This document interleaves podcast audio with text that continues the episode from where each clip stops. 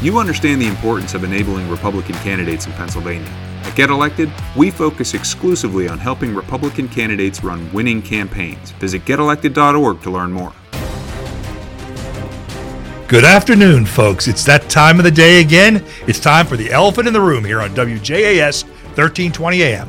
I'm your host, Sam DeMarco, here with Robin to my Batman, John Schneider, the executive director of the Republican Committee of Allegheny County, and our fabulous producer, dazzling Daryl Grandy, the guy that makes the magic happen and uh, gets this all from our voices to your listening ears. Hey, we have a great show today, and I'm excited about this because as many of you know, I mean, we typically do this on politics, and because that's really, you know, in my role as the chairman of the Republican Committee of Allegheny County, you know, it's uh, trying to take and help get folks elected. But also want to do a little bit of a service here and talk to some folks about things that are near and dear and important to them because the polls are showing us that one of the number one issues that voters are concerned about today is the economy. You know, inflation, gas prices, things of that nature. So, in trying to prepare for the show, I thought, wait a minute, I could take and spend days trying to pull from news clippings and things like that. And I'm like, well, why? When I'm friends with one of the best finance professionals here in the area. So, I'm going to introduce a friend of the show and a good friend of mine, good supporter, a financial professional here, consultant, David Martin. David, you want to tell our listeners a little bit about yourself? Well, I'm I'm hooked with David Martin, so I always say David E. Martin because it, there's like 12,000 David Martins in Pittsburgh. So I usually start with that. But I have um, I have been working in money uh, since 1975. Studied at Duquesne, uh, degree in finance, and started my in financial advisory practice 1982, and puts me in this business for 40 years. I am a registered investment advisor. I have a license as a real estate professional and lending, just to provide that for people that consult with me. I have a master's of science in financial services, which is sort of a unique degree. Uh, there's only a few handed out annually, and uh, I've had that since the early 90s. I've been at this for a long time, managed a significant amount of money for people who rely on me, and I, I, I take it very seriously. And I appreciate the opportunity. I've been on many shows and uh, I appreciate the opportunity to come here and contribute. So. Well, we hey, listen, we're excited to have you. Thank you. You know, and I, and I know our listeners are going to get a lot of the conversation, but I got to throw in this disclaimer, yes. right? Any of the conversation we have today is intended really to talk about current issues and things of that nature, and is not intended in any way, shape, or form as investment advice. Correct. Okay. Thank you. So, yep. but uh, yeah, so hey, let's talk about some things here. Uh, you know, this week and we saw a number of things. I mean, gas prices. It seems like uh, you know President Biden has drawn down the Strategic Petroleum Reserve almost. I won't say as much as he could have, but it's at the lowest level it's been in over 36 years. Long time. Uh, OPEC met, and you know, while the Biden administration is begging them not to cut anything, they were concerned that they might cut 500,000 to a million barrels. They ended up cutting two. Two, two million. Okay. Absolutely. so gas prices are going up. And on top of this increasing inflation and the Fed raising rates, it looks like the economy is going to be slowing here. Okay. So, you know, what do you see on the horizon? Uh, I have expressed to clients, and I'll express here, that in the all the time I've I've studied from, as I said, 75 till today, uh, I have never seen a economic position that's like the one we're in right now. I have uh, I have never used the term recession, inflation, and unemployment in the same sentence ever, and we're going to have all of those three combined at once, and it's already underway. It's uh, I I have stated it's a colossal mess, and it's not an easy one to get out of following the path that we're currently on. Well, when we we talk about the path that we're on here, I mean, we have midterms coming up in less than five weeks. Okay, right. or I should say less than six weeks. Um, and even if there's a change in power, mm-hmm. you know, in, in regards to Republicans potentially taking the House or maybe even the Senate, you know, we don't control the executive branch, so we can't really make you know decisions Correct. on our own to, to, to be able to move our stuff to change the course, mm-hmm. right? So you know, uh, what what what can the average person at home, you know? Well, let me go back. Let's talk about what got us in this position in the first place. That's a that's a, a I think a better question to commence with is the we have printed and spent so much money. Really started in the in the year 2000, but really got to very hectic levels recently, and too much money and not enough goods causes inflation. That's the easiest way to say it.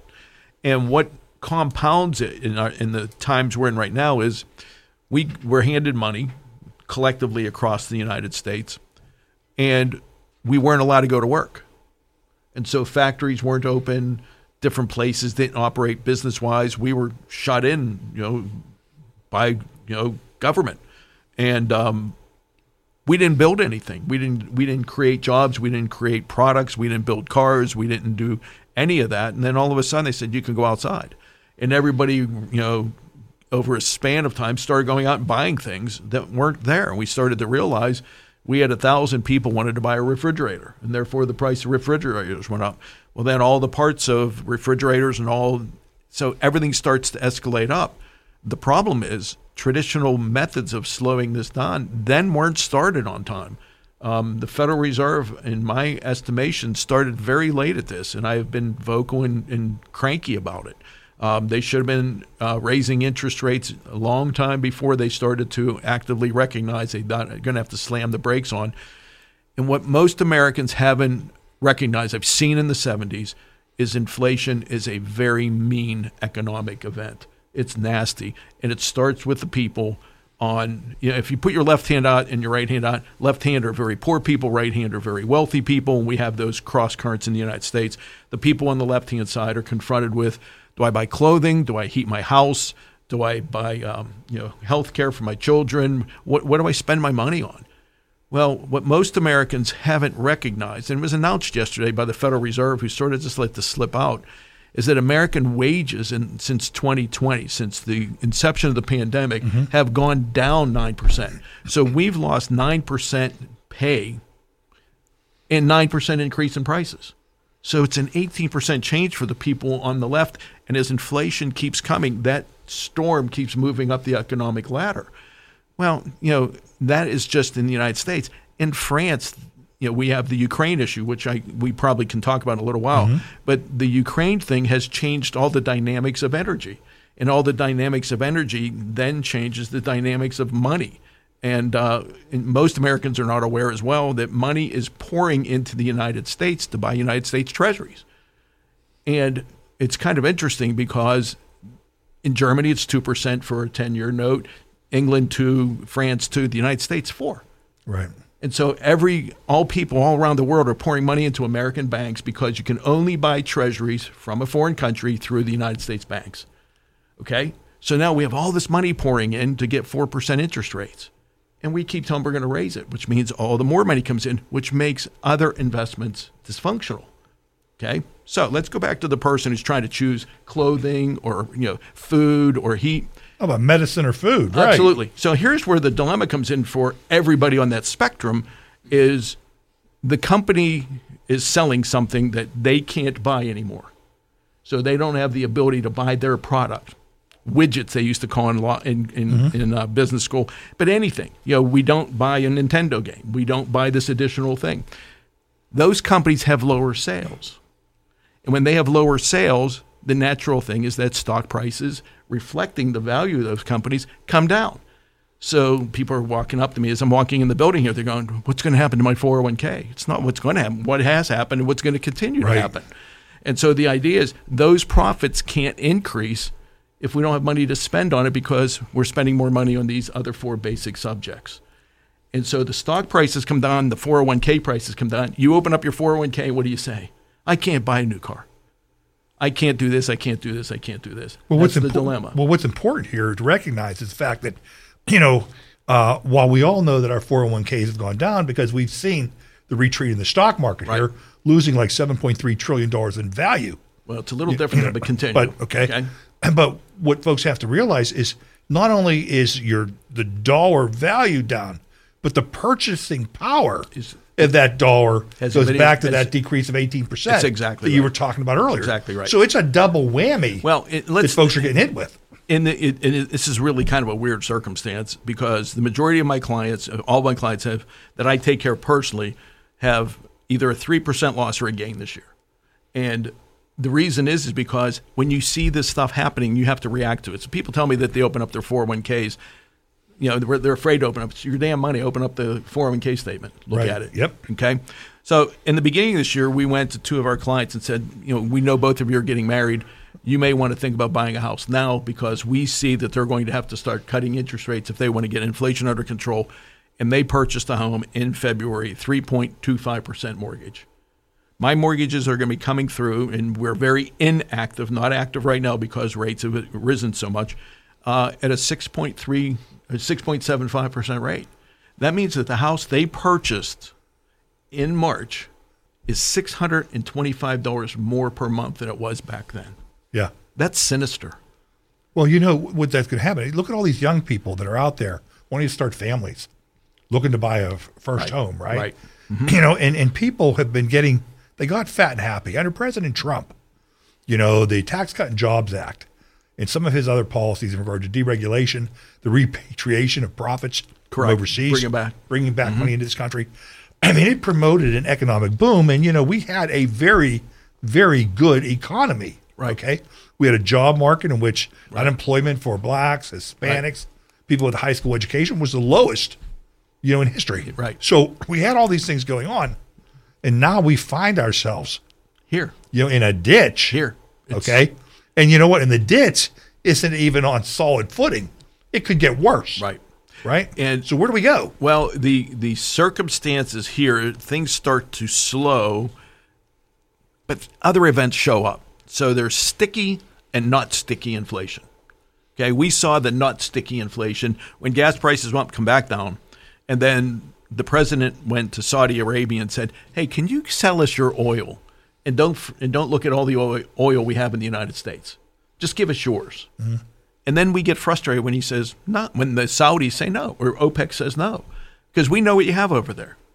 And so the circumstances of oil combined with the Ukraine nightmare um, really has caused a lot of problems for us simply because this could be resolved just by pumping oil for a while.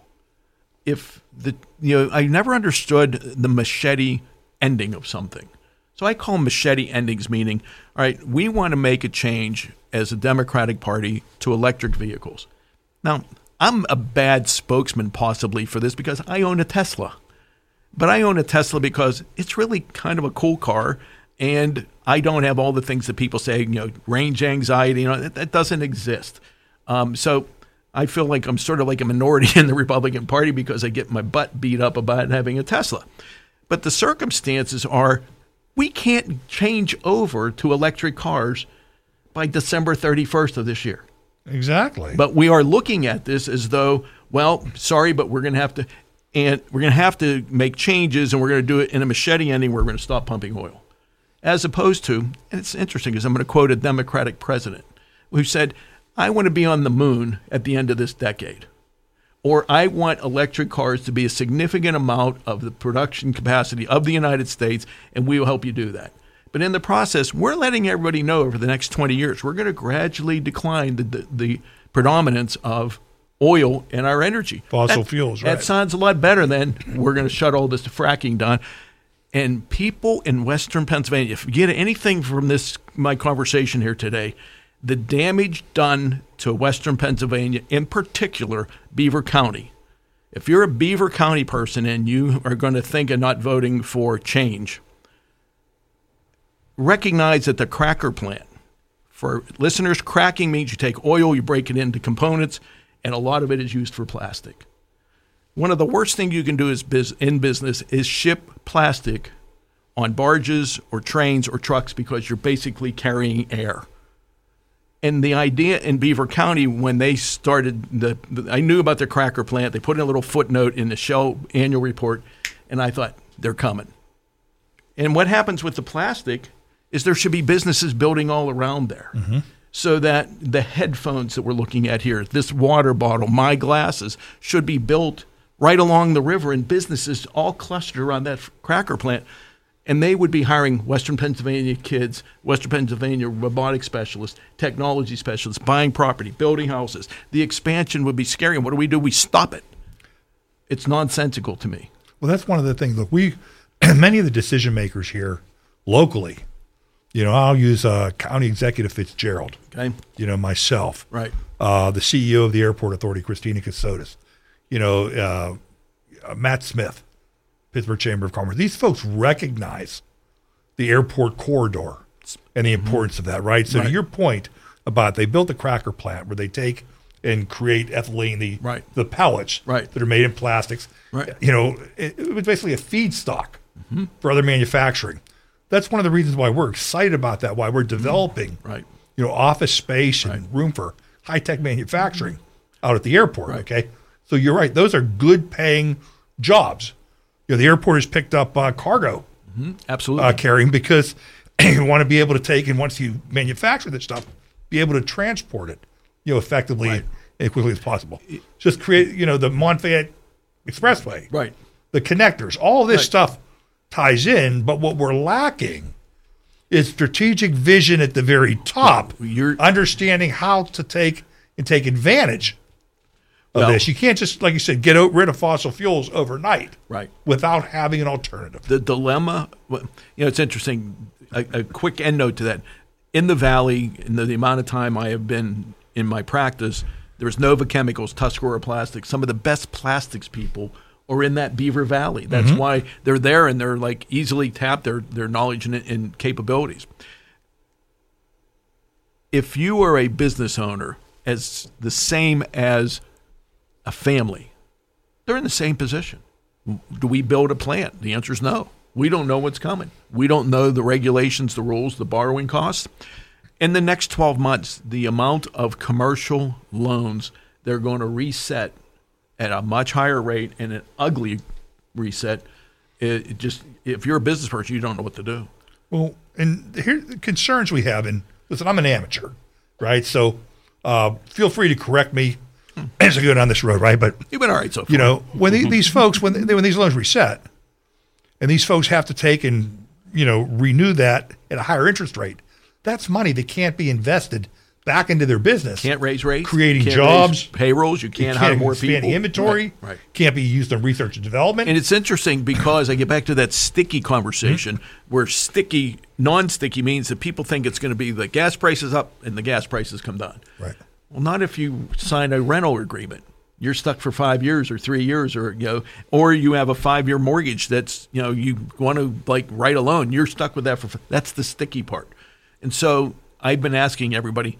Uh, you go to lunch and you get a salad, and you're like, wait, this salad was eleven dollars last week and it's fourteen dollars now. And then you go the next week and it's sixteen, and you're paying sixteen for a salad that you know is is a fifty percent increase over what it was a month ago. Um, I'll talk about Ford trucks in a second. A month ago, those salads, they're not going to lower those prices. Right. Why would you lower prices? If you get somebody to cut your hair for twenty dollars instead of eighteen, I know all the women in the, in the show are like, "Oh yeah, right, twenty bucks for a haircut." all right, you get one hundred and fifty goes to one hundred and eighty. They're not going to reduce those prices because, boy, I'm not going to change it. It worked me. It took so long for me to get here. I'm not going to retreat on those. Right. That's the sticky part. Ford F one fifty base price stock uh, truck, thirty nine thousand to fifty two thousand Wow. in two months Wow. in two months. Um, 32, this is the part that really interesting. I, I, I send a, a, a, uh, a newsletter to clients. $32 trillion was lost in equity markets, not exclusively the stock market, from July 1st to October 1st. wow. 32 trillion, that's a T. It's a lot of money. And, you know, commentary about me and my That's got to be worldwide. Thirty-two Right, trillion means yep, it's gone. yep. You know, it's gone. Um, and and I look back and thought, what are some of the things that have contributed to this? Um, I, I, you know, I get caught up in the Ukraine commentary, but I really look back at that as one of the things that could have been changed, thought through. In history, quick history lesson: the Russians, and I'm not taking Putin's side. This is factual. How I see things, were invaded by Napoleon, invaded by Hitler And the thing that beat them back was winter. Both of those armies were beaten by winter and they were forced back into Germany and to France. And the Russians have not forgotten that. And that's why they didn't want to give up Germany. It's like, hey, we keep them here. We don't lose our country over this. Mm-hmm. So economically, Reagan you know, moves it around. Before you know it, the Russians are back inside of Russia. And sitting between Eastern Europe and Russia is a country called Ukraine. The equivalent size is a, the Germans would have to cross from St. Louis to Washington, D.C. Imagine the length of that to attack Russia. Putin saying, hey, I'm cool. You know, everybody's going along. And then Ukraine says, hey, we want to be part of NATO, which essentially takes the border of Eastern Europe and moves it right beside Putin. And he's not going to tolerate that. If they said that Russia has moved into Canada and they lined their military up on our northern border, we'd be having conversations about what the heck to do here. Only Putin's a little bit more aggressive than our president. And in doing so, he's like, I'm going to push back on this. And when any country puts that much of a mobilization together of a military, I looked and thought, all right, something's going to become dysfunctional over there. And I bought Swedish wheat as an investment. And never expecting that the amount of Swedish wheat I bought, I didn't realize I bought almost all the wheat in Sweden um, and had to start divesting of it. But it went up dramatically because the plague of food not being mm-hmm. harvested in Ukraine is real. But now we go back to the comment about winter. And what he says to the Germans is, I'm going to shut your gas off. And everybody thought, wow, we didn't think through that far enough. And the idea could have been, we didn't do anything with Ukraine except make sure they get better economically. But let me take a step back here. Sure, okay, absolutely. Okay? The reason why Germany's in the position today is because they took and they got rid of their nuclear, you know, and coal, deciding that they were going to go and they could rely on Russian gas, right? And, Right. and and when we talk about some of these other problems here, you know, uh, while Ukraine is an issue, okay, and it's certainly contributed to what we're seeing in the markets out there today. Uh, the reality is that we had the power to do things here at home. You know, when Biden took and shut down the Keystone Pipeline, when they took and and he took and you know uh, rolled out drilling on federal lands and things like this, when he pulled this in, when you tell oil and gas companies that we're going to move to electric vehicles, you know, we're getting rid of fossil fuels, then what you're doing is you're telling them that don't bother going out and investing your money Into into drilling because it really, at the end of the day, for all the folks listening, I mean, it really is. It's a supply and a demand issue. it's what we're in the middle of. Okay, Right. and it's how do we get or increase supply in the short term? You know, like you said, Ukraine because it's taking. We're supposedly, you know, uh, having a, a a moratorium against uh, taking Russian Russian Right. uh, oil. Uh, that's supposed to that's supposed part of the problem here. But you know, right now we're drilling like almost three million barrels of oil a day here, less than we were prior. Okay, so there are steps that we could have been taking here locally, and I say locally, I mean here in the United States, which could have prevented a lot of the pain that our people are feeling out there today. I mean, this is you talked about something. We talked about President John F. Kennedy. You didn't mention mm-hmm. him by name, but you talked about him. You know, at the beginning of the '60s, mm-hmm. laying out a plan for America to put a man on the moon Correct. before the end of the decade. Vision. He had a vision. And while some of these other guys are spouting off, okay, with and they're flying blind because a vision like of California, who is suffering brownouts today, and they have to turn off the mm-hmm. grid to sit there and say, "Hey, 2035, you know, you're not going to be able to sell anything but electric vehicles here." It's nonsense. It's a lot more that's required than charging stations, That's right. right? It's nonsense. Yes, and what they do here, they're creating much of the problem because they're telling people that would otherwise be investing their resources into increasing supply, you know, don't bother because that return on investment's not there. not going to be there. Not there. That's right. And that's there is uh, in uh, I, I I talked about the Ford trucks and the electric vehicles and owning one. Um, if everybody turned in an electric vehicle, we'd all be sitting still. Yeah. We, we'd all just be sitting. We'd be looking at ten speeds as an alternative. You know, ten speed bikes or you know, it, it just. And I keep explaining that that's not the answer. Europe believes that they're going to have airplane, water airplanes. I've been reading Aviation Week for two years, watching that progress. Not at all You know, they're gonna, you know we're going to pump water in and we're going to fly airplanes, and and it just it just doesn't make a whole lot of sense to me. No. I just I can't get my head wrapped around it, and, and I and, and I look at it as like if you want to do this transition was you know they didn't give everybody a car in the United States when cars were developed, and you can look at old pictures of Wall Street where horses and cars were intermingling, mm-hmm. and it was a transition over a span of time. It wasn't Right. like all of a sudden, you know, inflation is up because of this dysfunction in, in fuel.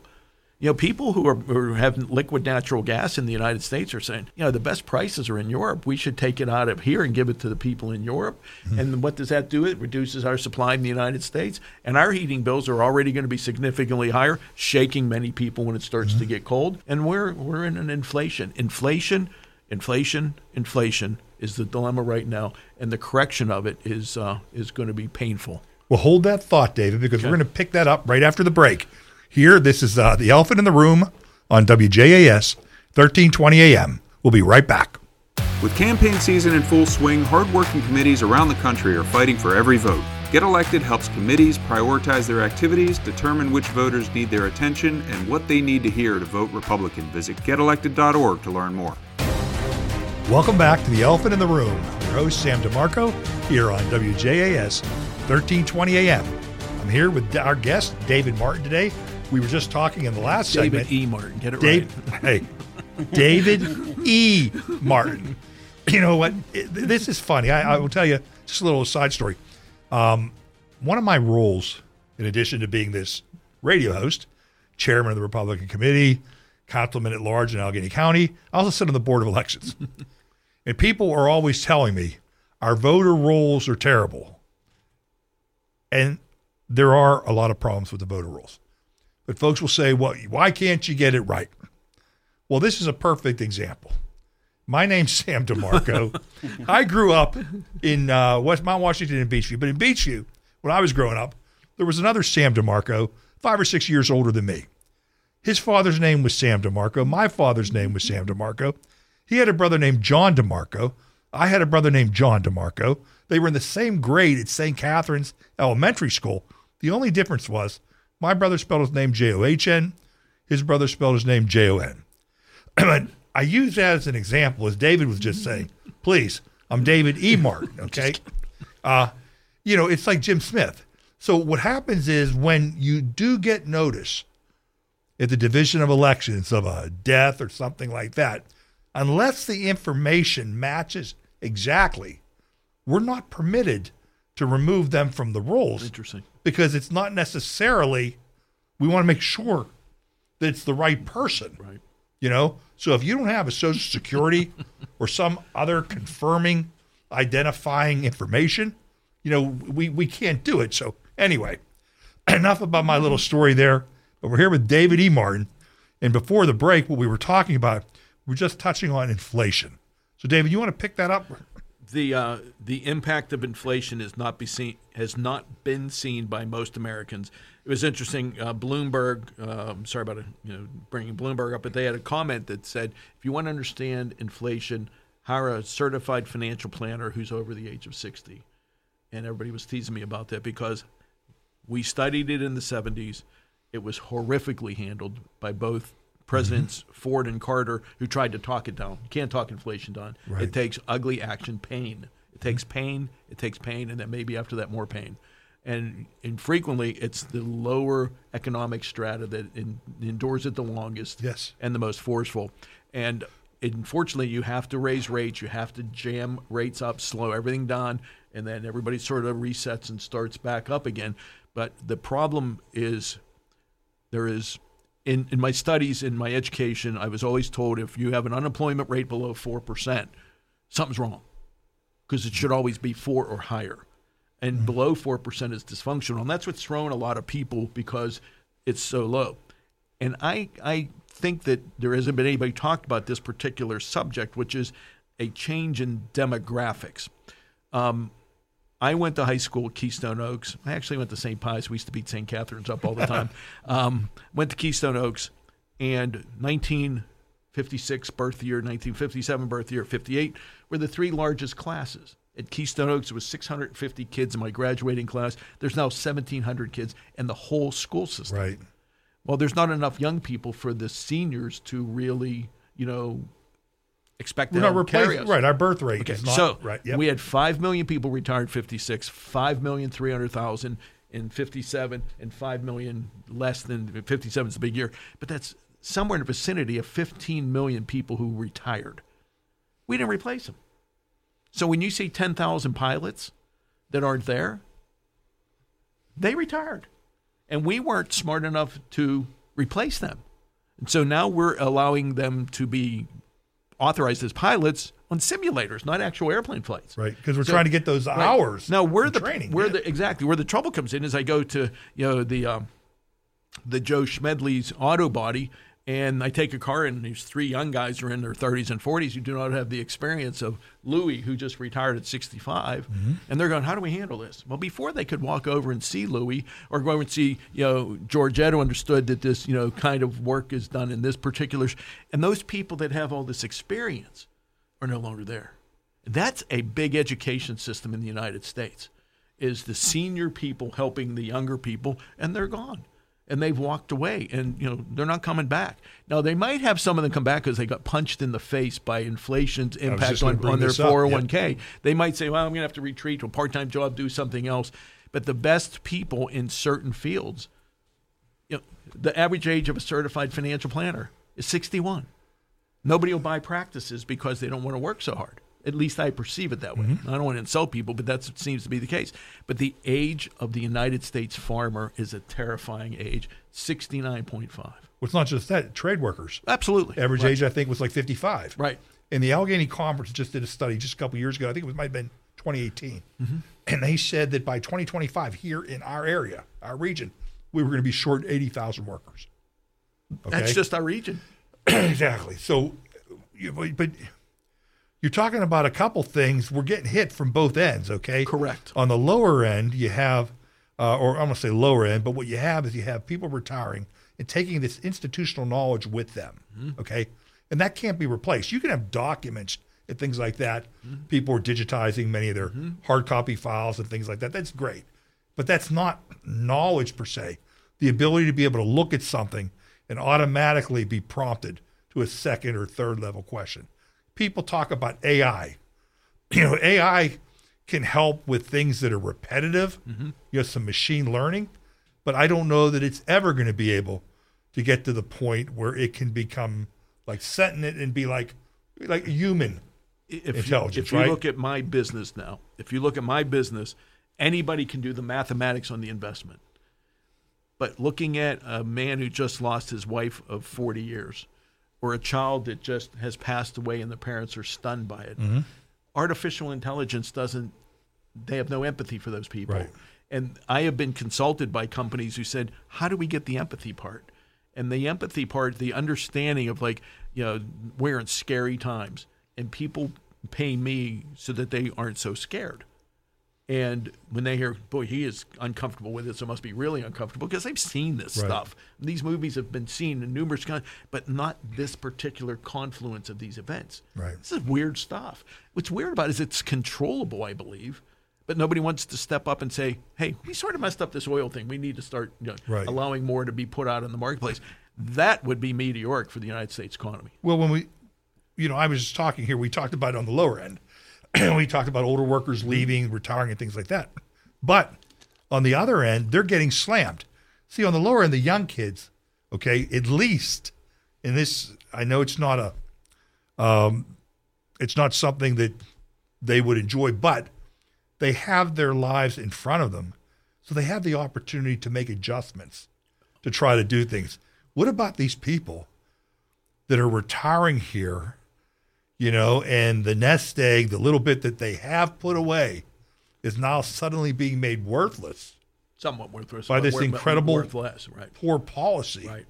being pushed by some of our, Well, our, our leaders. I have explained this, and I've been trying to say to anybody who listens to me from either side. I have conversations with Democrats. You know that, Sam. Mm-hmm. I have conversations with anybody who wants to become better financially. And the my I keep saying to people, if you look at a 25 year old right now, and too many people don't, they started their life in 1997, and their first thing that they can probably remember is all the adults in their lives staring at a television with buildings that are burning. And everybody's in shock by 9 11. We go from 9 11 to the Afghan war. We go from the Afghan war to the Iraq war. We go to the point where the easiest way to solve this is to lower interest rates, which was not the answer. So mortgage rates were in the twos for 30 year loans, fixed. And 2007, 2008, money was lent to everybody who had a heartbeat. And then they realized they couldn't pay it back. And then mm-hmm. these kids were confronted, and many of them were confronted with parents who were losing their jobs, losing their homes, losing their marriage, their parents' marriage, or a combination of those. So they're like, whoa. And they come out of the other side of that. We have economic, murky economic times, and they're just getting into their teens. They're like, what is this all about? We then get to 2016 with the chaos of the election between Hillary Clinton and Donald Trump. We get into you know the 2018 and you know the issue of Black Lives Matter and all the different components that the, our, our country is confronted with, and then we have the pandemic, and then we have this. And so when we look at it, we think, why aren't they like excited or happy about this? Because they don't see what is can be. And part of that comes from the perpetuity of having the same people who were there in 2000 are still running the place in 2020. And I, I, I stand with those those things have to change. Um, I just you know I, I just I appreciate the 80 year olds running the country only because they make me at 65 still young. okay, but the idea here is I would like them to get out of the way. You know, um, I, I watch uh, McConnell get carried into the Capitol on the day of the in, the episode on January 6th at the Capitol. He's got to get out of the way.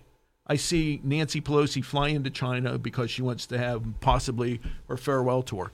Infuriates the Chinese, who then take $42 billion worth of airplane orders to France. That's a big ass problem. $42 billion and saying, hey, you know, you can fight us and, and mock us, but we're taking our money because money is the thing that fights wars now. Money is the weapon.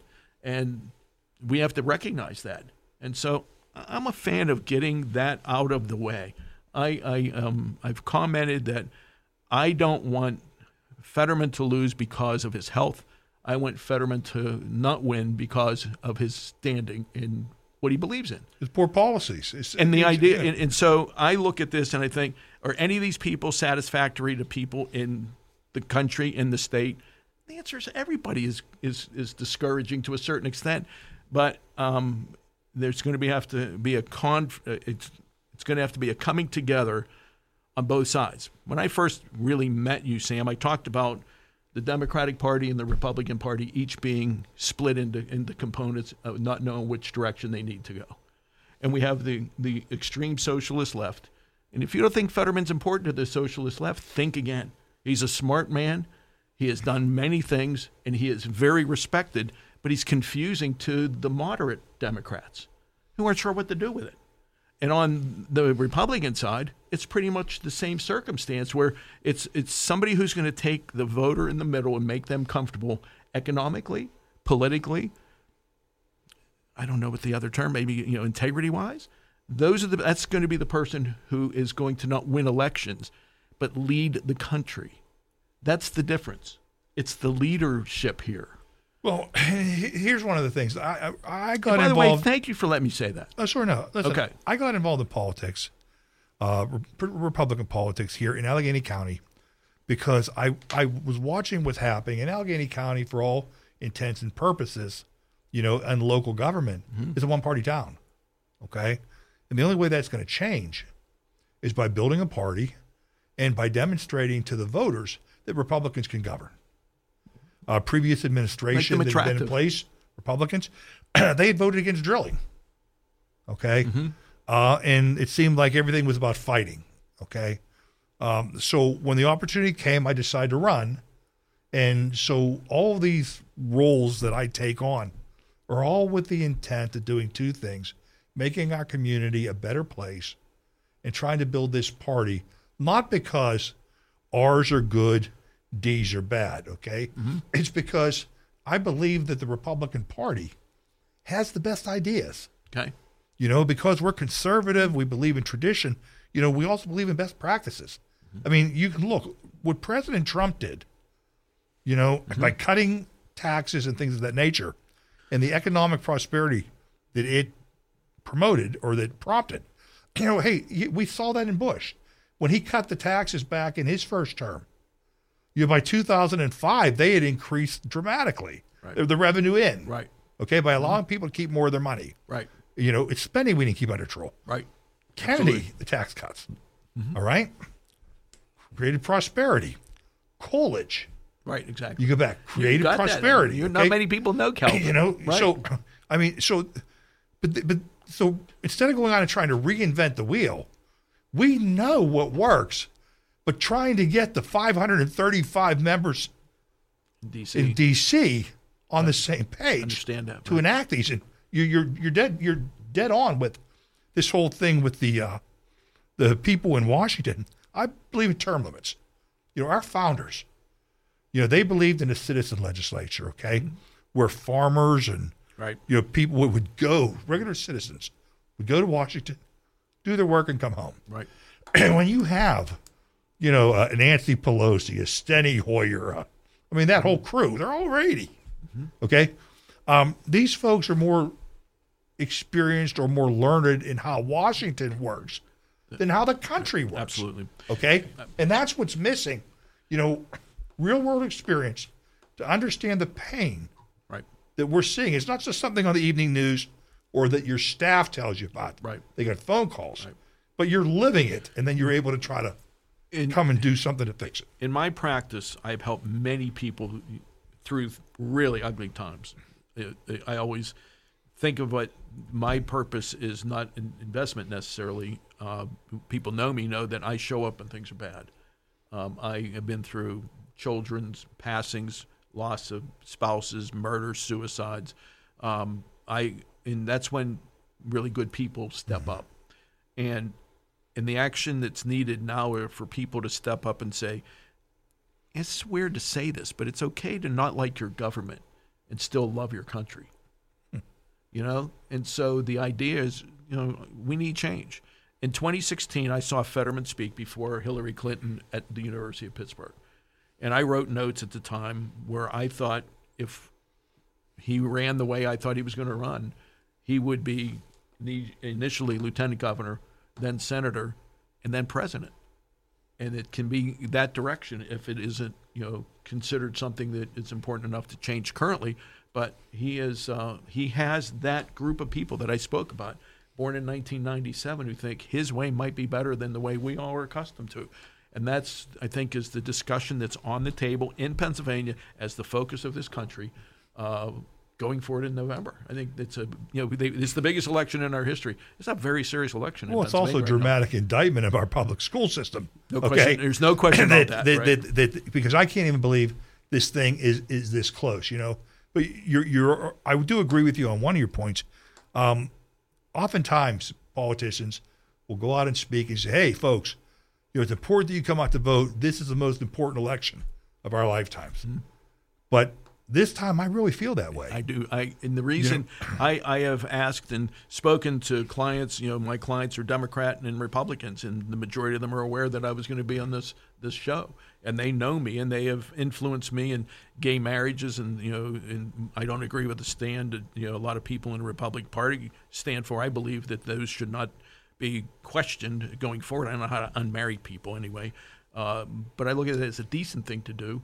I look at you know I look at abortion. Abortion is a decision that we should make it so it is not the best decision. We want to make a society where there is an influence of you know of religion or, or faith based or integrity. And I look at we have an obligation to be better parents, have better schools, have better churches.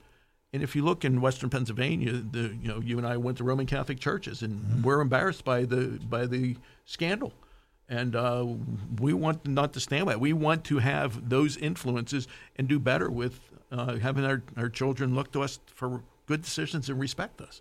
And I think that's the part here is we owe them that. And if we get that, that's I think is what's going to help drive this country into I don't want to say make America great again. It sounds so so cliches to me now, but to do better.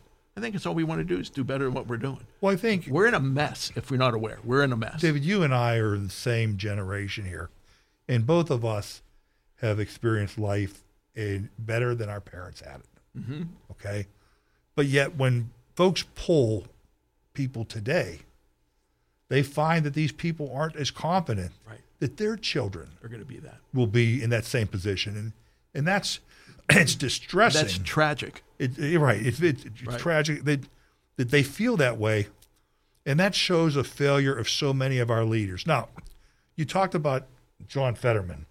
I won't beat up on him too much here because I do it all on Twitter much of the day. Okay, but the point is, here's a guy that you're talking about. Folks on the left of a particular segment find him appealing, but yet has no significant accomplishments in his entire life At all. Right. right? Lived off his parents until his mid to late 40s. Um, AP came out with some stuff here just the other day talking about they reviewed his schedules. Okay. And not only did he not show up for like 53% of the meetings he had when he was mayor in Braddock, he didn't show up for over a third of his duties in the state senate here Right. in Harrisburg. they identified this year, I think 70 some days with nothing on the schedule. And when there were things on the schedule, they were four to five hours, so light days. Here's a guy pulling down $179,000 a year, taxpayer money. Okay. on the other hand, you have Dr. Oz, and, and listen, I wasn't a supporter of his in the primary, mm-hmm. but you have a guy who's earned every dollar that he's made. You have a guy that was a world renowned cardiothoracic surgeon Right. and then became a world known personality, mm-hmm. You know, with an, a show, right? Dispensing advice and things like that in regards to medical matters and other things. It was seen in 190 countries. And it's to me, it just boggles my mind that this thing is even a contest, let alone that polls are coming back and showing, you know, Fetterman, you know, a couple points up. Right. You know, so um, we do. I mean, we we live in a great time. We're blessed to have been born and live in the greatest country to ever grace the face of this earth, right? And the sad part, the tragic part of this, is we're dealing with problems that are all fixable, They're all solvable. all solvable with the right mm-hmm. leadership, right? Yep. You know, the Greens, Right. right? The, these folks they want to reduce carbon emissions because they believe in climate change and this mm-hmm. disaster. I don't share That- their belief. Right. I think that you know the debate is still open on the uh, effect that men have on that. But Right. that being said, we have technology today. We have nuclear technology. Nuclear technology today is very, very safe. Okay, but because of all the regulatory hurdles and things we put in place, it takes decades and billions of dollars to, build a new plant, right? And then you have the folks that are NIMBY, not in my backyard. Stop it all the time. So Right. try to find it, right? So all these things we're talking about, we have fixes to them. In uh, uh, Joe Biden's last bill, the uh, Inflation Reduction Act, okay, which is right. did The- anything but the that. smartest people Right. in Washington are in the Democrat Party name that bill division, Right. okay, because they always name it something that does 180 degrees the opposite. Right. But where I'm going with that, they put like 331 billion dollars in there Right. for these climate giveaways. Okay, Mm-hmm. uh, what if we would have spent 331 billion dollars on infrastructure across our country? Of- Roads, bridges, Way behind locks and dams, Right, exactly. airports, broadband, right? And what if we would take some of that money and we would have taken spending on taking in uh, while we're suffering from inflation, giving some of our members of our armed forces, you know, raises so their families don't have to go on food stamps Right. to do this, right? I mean, you know, these are the things. It's just There is um, it's fixable, but we need leadership. on on during the uh, the ascendancy of Mr. Pickett, the quarterback of the Steeler game on Sunday. um, they um, I was looking. I, I look at the railroads across from the stadium, and he um, and I'm watching what I used to watch oil tankers going by, and now I'm seeing coal mm-hmm. Yep. and they're taking it right to the west coast and And right to right China. to China. Yep. Directly to China. Yep. So Manchin's getting his oil dug out of his state, so it looks like he can keep his people in line, and the coal's going directly there where it's magically not environmentally harmful. And so those are the things I look at and say, wait a minute, this doesn't make any sense. Well, it doesn't. These are the same people that want you to get an electric car.